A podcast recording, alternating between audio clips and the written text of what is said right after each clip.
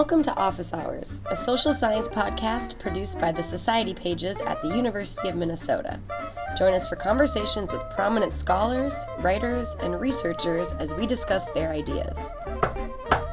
Come in! Although religious rhetoric pervades everyday American culture and politics, the population of Americans who identify with no organized religion has actually quadrupled in just the last twenty-five years. Worldwide, the non-religious now make up the third largest religious category, following Christianity and Islam. In this episode, guest host Jacqui Frost interviews Doctor Lois Lee, whose research explores the variety of beliefs and identities found within this growing population.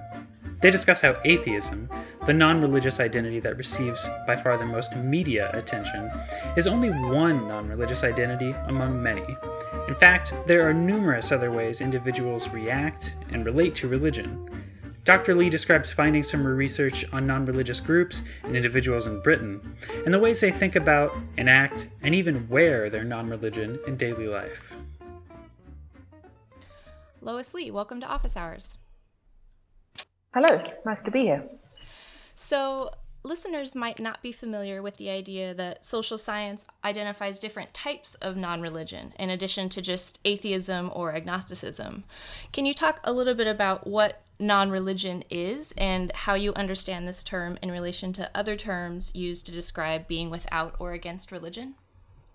Yeah, sure. So so by non-religion, we have um, actually not that much in mind. So the idea is that the non-religious is just anything that's identified in terms of how it differs from religion. Um, and then we can use that to think about different things that are thought of as, as different to religion um, and think a bit about why those things are being labelled as non-religious. But especially we have in mind things like atheism and agnosticism, which, especially in the West, are frequently thought of as non-religious phenomena. N- not always, importantly, not always. Um, there are religions we think of as atheist and so on. Um, so they don't quite kind of um, marry onto one another in a, in a direct way. Um, but oftentimes we are interested in non-religious atheists, non-religious agnostics. Um, and what the concept of non-religion helps us do there is think a little bit more broadly about what um, atheists and agnostics um, and other non-believers, as they're known, um, what's going on with them. So often we talk about um, religious, we put as a pair religious and atheist. You know, we might say, I'm a Christian, so-and-so's an atheist. And if you think about that for a little bit, it starts to look like quite a strange pairing. So with the concept of religion and specific religions, like Christian and so on, we don't just want to think about beliefs. We realise there's a lot more going on to those those positions, that there might be cultural ties, there might be social relationships going on. If I go to church, for example, I might be enjoying um, connections with friends and so on. There's rituals, there's all these things going on. But when it comes to um, non-religious outlooks, we're very quick to jump straight to concepts like atheism, which are just all about belief. All that concept is telling me is that someone is without theistic belief. So one thing that um, at least I've done with the concept of non-religion is try and take a step back from these really cognitive, intellectualized ways of thinking about the non-religious, and try and think a bit more about whether non-religious people have social lives, have cultural ties and ritual ties to their non-religious identities. Great. So in your book, um, you say that recognizing the non-religious is also your method. Can you talk a little bit about how you think of this as a method of analysis and how you kind of um, got to that idea? Yeah, I mean, I think I'm already hinting at that in what I've said about um, the way in which we could use the concept of non-religion to understand the world around us. Um, it's not a method per se, but it opens up opportunities to analyse the non-religious in different ways. So the kind of standard way of thinking about um, people who, uh, who are non-religious, so by that we probably have in mind the nuns, that's N O N E S, not the other kind of nuns. And um, this is basically a survey category that's come about through affiliation-based questions. So lots of surveys ask people if they affiliate with a religion or if they don't. and from that we get this this don't, people who sign up to the don't category, and we call them the nuns. So we're um, interested in this group, but there are two ways of approaching this group and analysing um, any data related to them. And one is a kind of classical way of thinking that has ties both in certain religious histories and also in um, secularisation, in, in relation to thinking about secularisation and what's now called the secularisation paradigm. And in that way of thinking, um, what people are interested in is the extent to which um, populations are religious. And the, the idea is that, you know, as I've already spoken about, religion is a very culturally rich uh, phenomenon that we might learn lots about, but for the non-religious, they simply can be understood in terms of being without religion. So it's a, a total kind of um, um, decline model. We're just interested in how what life's like if you don't have access to this, this cultural um, phenomenon in space. In my approach, which is a more kind of relational approach, I'm interested in um, what, not so much in terms of what the nuns have moved away from and how they're kind of coping and surviving under those conditions, but what they have in a sense moved towards. So are there um, religious-like things in their lives that we've neglected to look at because we've been thinking about things in terms of secularization? So, for example, what kind of lifestyle cycle rituals do the non-religious people um, choose and involve themselves with? What kind of existential beliefs and metaphysical beliefs do they have? Where do they think humans come from? Where, um, where, where do they go when they die, and so on? And then what, how does that play out in terms of their ethical lives, their ritual lives, and so on? So thinking about um, uh, religious-like phenomenon, uh, phenomena is one way to kind of approach the non-religious in quite a different way.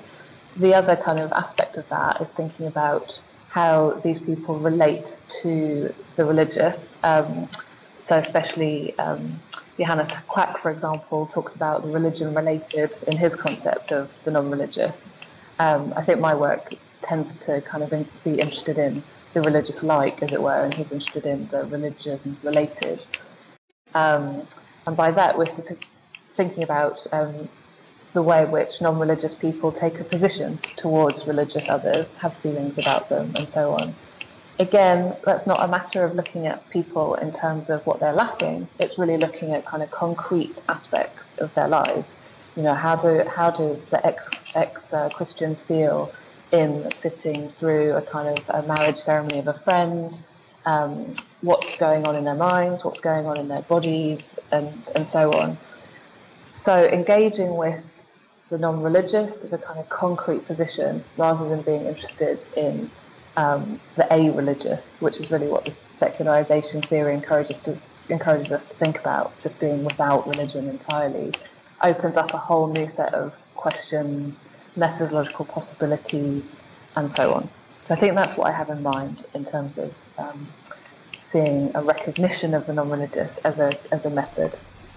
Right, right, great. So um, what you call this kind of new perspective is thinking about the substantial non-religious versus the insubstantial secular, correct? Yeah. So um, you make an important point that these substantive non-religious forms often go unnoticed. Um, can you talk about some examples of substantive secular forms that you encountered in your research and why they are often um, unnoticed? Right. So... Um... So in my book, I, I was quite interested in um, types of, well, I worked with mainstream, as it were, non-religious populations. So another approach would be to work with really overt forms of non-religious culture. So people who state their difference from religion in really explicit ways. And so that might be people who have a strong atheist identity. So they're identifying themselves as other than theistic in this case. Um, and that's really important to them. And in recent years, we've seen quite a few examples um, of these very kind of colourful, polemic, um, otherwise very, very visible forms of non-religious culture. So work around um, the Sunday Assembly, which some people might have read about in the media, and um, um, I know you're working on as well, the, looking at what's called the atheist church in the media. I guess lots of people have come to it through that mm-hmm. kind of concept. or it might be um, the New Atheism and kind of work associated with Richard Dawkins and Sam Harris and so on. And um, another example is the Atheist Bus Campaign, um, which was a, um, a series of adverts on the side of buses that started with uh, started in London um, and um, saying there probably is no God, now stop worrying and enjoy your life, or something very similar to that. Um, and then this kind of campaign was again very visible in the media, picked up Um, and taken up in lots of other settings within the U K and then internationally. Um, so I think there were several campaigns around different parts of the U S. So these are the kinds of really overt forms of non-religious culture that maybe attract our attention, that get a lot of comment in the media and so on. Um, my work was with people who were a bit more equivocal in how they described themselves as non-religious. So I worked with people who just simply, on a survey, said, tick that no religion box, so the nuns. Um, and that included some people who were who were atheistic, who had strong atheistic identities, some people who don't believe in God but didn't have those strong identities, a real kind of range of perspectives. And I, and I went out to try and find that range of perspectives. So then one thing that kind of came through from that was that there's quite a lot of tacit knowledge um, and banal forms of non-religious culture that people are kind of aware of and engaged with in certain ways, um, and that we might not notice so readily as we do these very overt um, uh, forms of non-religious culture. Um, so to give you some examples, why I talked with people about um, about their own identities, but I also talked with people about the identities of their close friends and family. Um, and I started off with quite a kind of basic idea that I wanted to get a sense of whether all their friends had the same non-religious identity as they did, or whether there were differences. But actually, from talking about um, uh, these identities, it kind of reminded people of quite kind of um, subtle ways in which knowledge is being shared around about around non-religion. So it might just be a question of saying, oh, this is my friend Jane. Oh, I know she's an atheist. And me saying, okay, how, how do you know that? How do you know that? And then a sort of a lot of head scratching going on, and then a sort of sense of, oh, well, we talked about it a lot at university, but we haven't talked about it much since then. It doesn't matter to us. And through these kinds of comments, you get a sense that actually um, in relationships, people are often establishing knowledge about other people's religious and non-religious positions that then, then they don't think it's very important from that point, but on the basis of that knowledge, they're able to communicate around religion in the media, religion in their social lives, non-religion in the media, non-religion in their, their social lives, um, and take a lot of um, shared knowledge about each other for granted. So someone I spoke to said that most of her friends were non-religious, but she had one very good friend that was religious, and she said, you, you kind of forget about that, and then when when you remember, it comes as a shock. And she, at those moments, would realise she had to kind of edit what she was saying, or kind of um, be sensitive to a different kind of audience. And those kind of moments are when that tacit knowledge come, you know, come to light. So we can ignore it most of the time, but there's when there's when that when there are different ways of um, subverting norms that they become visible. So that that's one kind of way um, that more banal forms of non-religious culture um, I began to see were were. Um, a big part of people's lives in a way they weren't necessarily aware of. Um, and then culturally, I think there are other examples. Like if you then start looking for these things, you start noticing that um, I was working in um, southeast of England for my work, um, for my project, and I started noticing that actually there's a there's a greetings card on sale here that makes a kind of flippant joke about religion, or or sets up a kind of atheist perspective in some way, and that's just here in the background, and no one notices, no one comments. Um, and one argument about that is, well, that's probably because it doesn't matter. It's really superficial, doesn't tell us anything about the social world. But these are the kinds of um, messages that help us reproduce our, our sense of cultural norms and so on. And we can imagine by sort of thinking through what similar kinds of um, banal non-religious messages, how they might not seem very banal in certain other contexts. say, for example, in a more religious context, a kind of casual, um, pejorative, you know, reference to a religious culture might be really problematic. In some cases, it's really problematic. We, we know this. And um, we can use that contrast to sort of rethink about whether these sorts of banal forms of non-religious are as kind of superficial as we might immediately think they are. So those are some kind of different ways um, of noticing the non-religious around us where we might not be aware of it. Mm-hmm. And so you also talk about how non-religion can be embodied and that there are even atheist clothes and shoes, I thought was a fun example. Can you talk about that a little bit more? Yeah, well, there's, there's two um, ways in which non-religious positions might be embodied. And um, yeah, the kind of clothes and shoes example, those are about um, messages being carried on the body, as it were. Um, so and there are some great examples. Um, the anthropologist um, Katie Aston writes a lot, and I, I talk a little bit about um, the atheist shoes, which were, I think they started in Germany, but there was a company making these shoes that say atheist, atheist on the sole of the shoe. Um, and they're, they're a group of um, producers who are um, not just based in Germany. I think there's a group There's uh, some individuals in the States and some in the U K. Um, and again, it's one of those things that sort of seems quite jokey, but you can imagine it's quite a strong statement, particularly in some contexts, mm-hmm. it, albeit a subtle one. If you're wearing shoes, no one's going to notice until you cross your legs and reveal this on the sole of your shoe is branded the word atheist. Um, T-shirts, yeah, there's, you know, there are um, non-religious meeting groups. Often is a place where you see lots of kind of branded non-religious clothing um, and T-shirts bearing sort of jokey slogans or very pejorative um, comments on religion and so on are quite commonplace.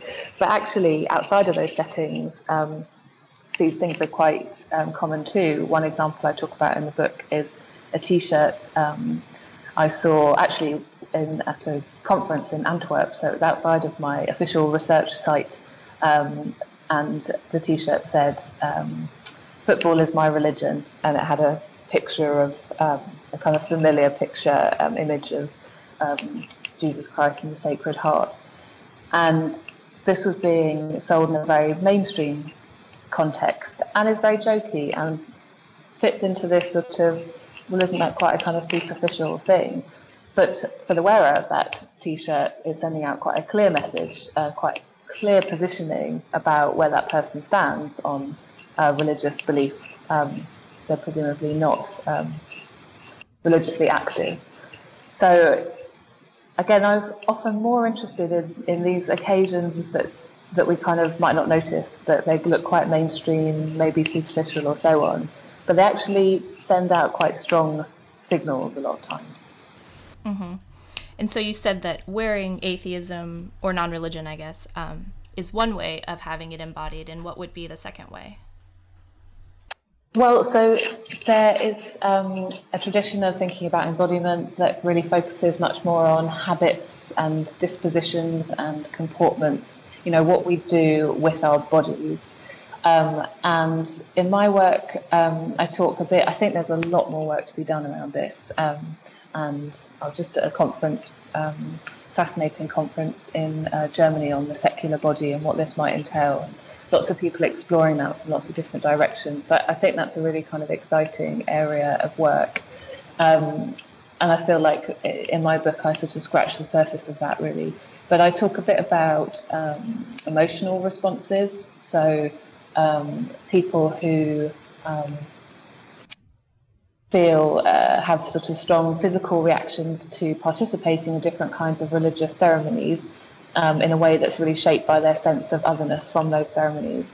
And, and that can play out in different ways. So there's a kind of process of undisciplining, um, as it were, for some people so who are participating in religious services where they perhaps once um, Uh, felt at home, and they've learned the physical dispositions involved. They've learned when to bow their head in prayer. They've learned when to kneel. They've learned when to be quiet, and so on. And then coming back to those settings and feeling in some way distant from them um, those same physical dispositions can be sometimes quite challenging in a way that um, uh, you know, one's intellectual engagement might not pose the same problems. So people I interviewed talked about um, going to a service and not praying or singing along, that doesn't that doesn't matter because they're not counting that as an intellectual engagement. So there are ways of controlling or feeling in control of one's intellectual engagement. And then when it came to bowing the head in prayer, having quite a strong sense of physical resistance to that. Um, and that kind of sense of control of the situation really falling apart at that moment. So there are those kinds of very non-religious um, um, modes of uh, embodiment. And, and I think those are quite irreligious. They're kind of negatively iterated. But there are more positive types too. Um, I talk a bit about kinds of excitement and curiosity that are very physically, um, they're very kind of embodied experiences um, from people who think of themselves as non-religious and feel somehow more excited by um, engaging with, uh, say, visiting a, a museum where there are religious um objects to see, or perhaps visiting um, a church or another place of worship on a holiday as, as a tourist. And um, people talked about a sense of being even more excited or even more curious or finding it even more mysterious or mystical because they felt like they weren't part of it. So there are those kinds of emotional um, and um, uh, physical disciplines of different sorts that might be going on. And as, as is so, so much the case in my book, Um, it's a lot about opening up our eyes to noticing these different occasions and thinking about the many kind of research projects that might proliferate if we're sensitive to these possibilities. So, so I'm giving you a few examples here, but that's kind of very much what I'm doing in the book and saying, you know, I, you know, with enthusiasm, really looking forward to hearing more accounts of that in different um, geographic settings as well and other cultural settings. Um, and my last question, and kind of um, bridging on your comment about different contexts and cultures. So while your book deals with non-religion more broadly, your cases are set in the U K. Um, so how might the U K be a unique comparison to other cultures, um, including like the United States, where there is a definite increase in non-religion, but a much larger proportion of people report having religious beliefs than they do in the Uni- in the United Kingdom?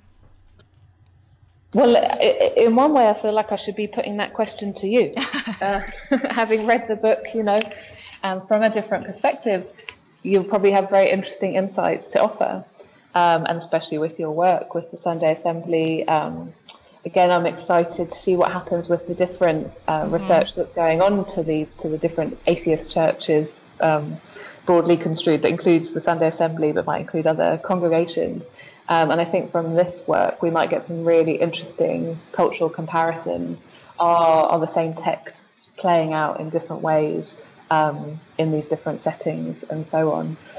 I think there's definitely a number of dimensions that we might want to think about in terms of um, looking at non-religion in these different settings.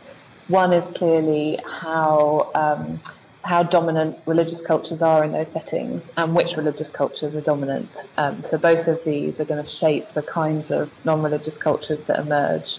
Um, you know, Richard Dawkins has been described as a Protestant atheist, for example, and I think that's something he resisted for a while. I think he's started to embrace it now.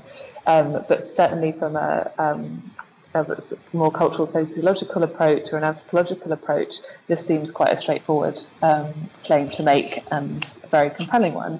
His way of thinking about what religion is, what his own non-religious position is, is very shaped by um, Protestant ways of thinking and ongoing engagements with um, Protestant cultural life. Um, even the concept of atheism um, we can see is very shaped by Um, Protestant trajectories in terms of its focus on theism as the core kind of the core element of religion, um, and it's interesting to see in kind of emerging uh, cross-cultural research looking at non-religion whether atheism um, and agnosticism and belief-based statements um, turn up as being the most significant way of um, engaging um, or the most significant form that non-religious positioning takes. um, and also whether that has the same discursive prominence as it clearly does um, in in the U K and in some other settings.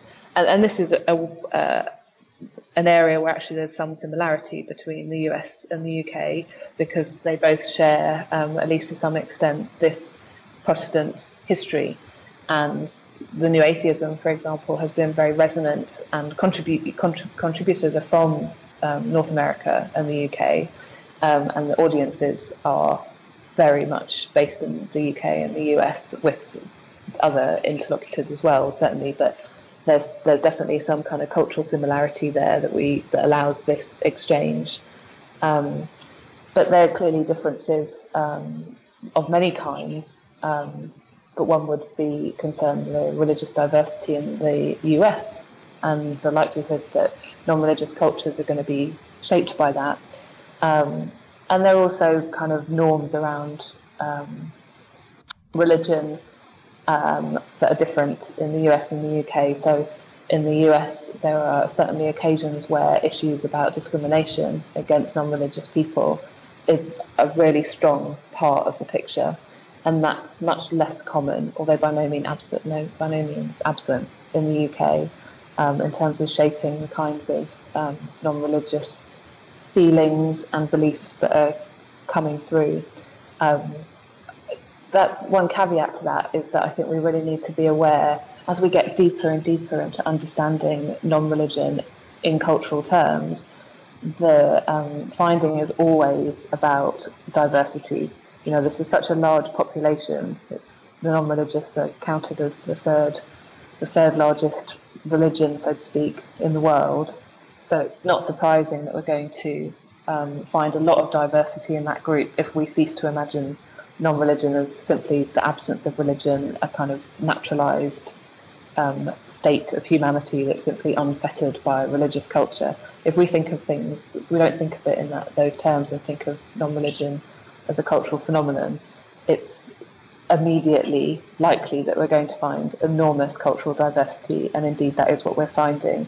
And one line of diversity is regional, and it's not that's not just on the national scale, but looking at much more localised um, phenomenon. So um, the British demographer David Bose um, and Siobhan MacAndrew have written a chapter about um, non-religious groups in the U K, and one thing they find is um, a degree of clustering. So it's not just the, you don't want to just look at the fifty percent of Britons who say they have no religion, you want to look at where they where they're found across the U K. And, you know, we find, just in the same way that we find religious um, clustering, there's the same kind of regional clustering with the non-religious.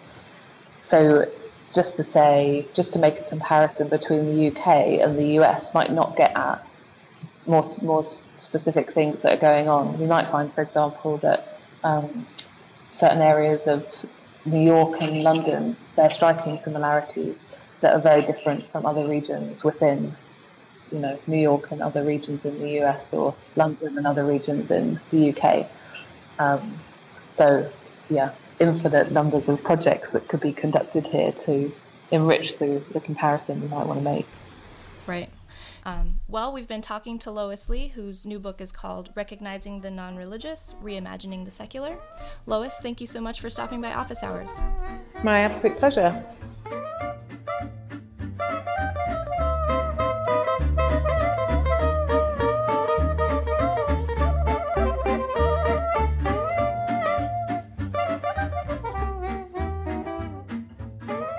This episode of Office Hours featured Doctor Lois Lee talking about her new book, Recognizing the Non-Religious, Reimagining the Secular, which is available now from Oxford University Press. It was hosted by the Society Pages co-editor Jacqui Frost and produced by Matt Gunther at the Sociology Department at the University of Minnesota. You can find more podcast episodes and all kinds of great written content on our website, the society pages dot org.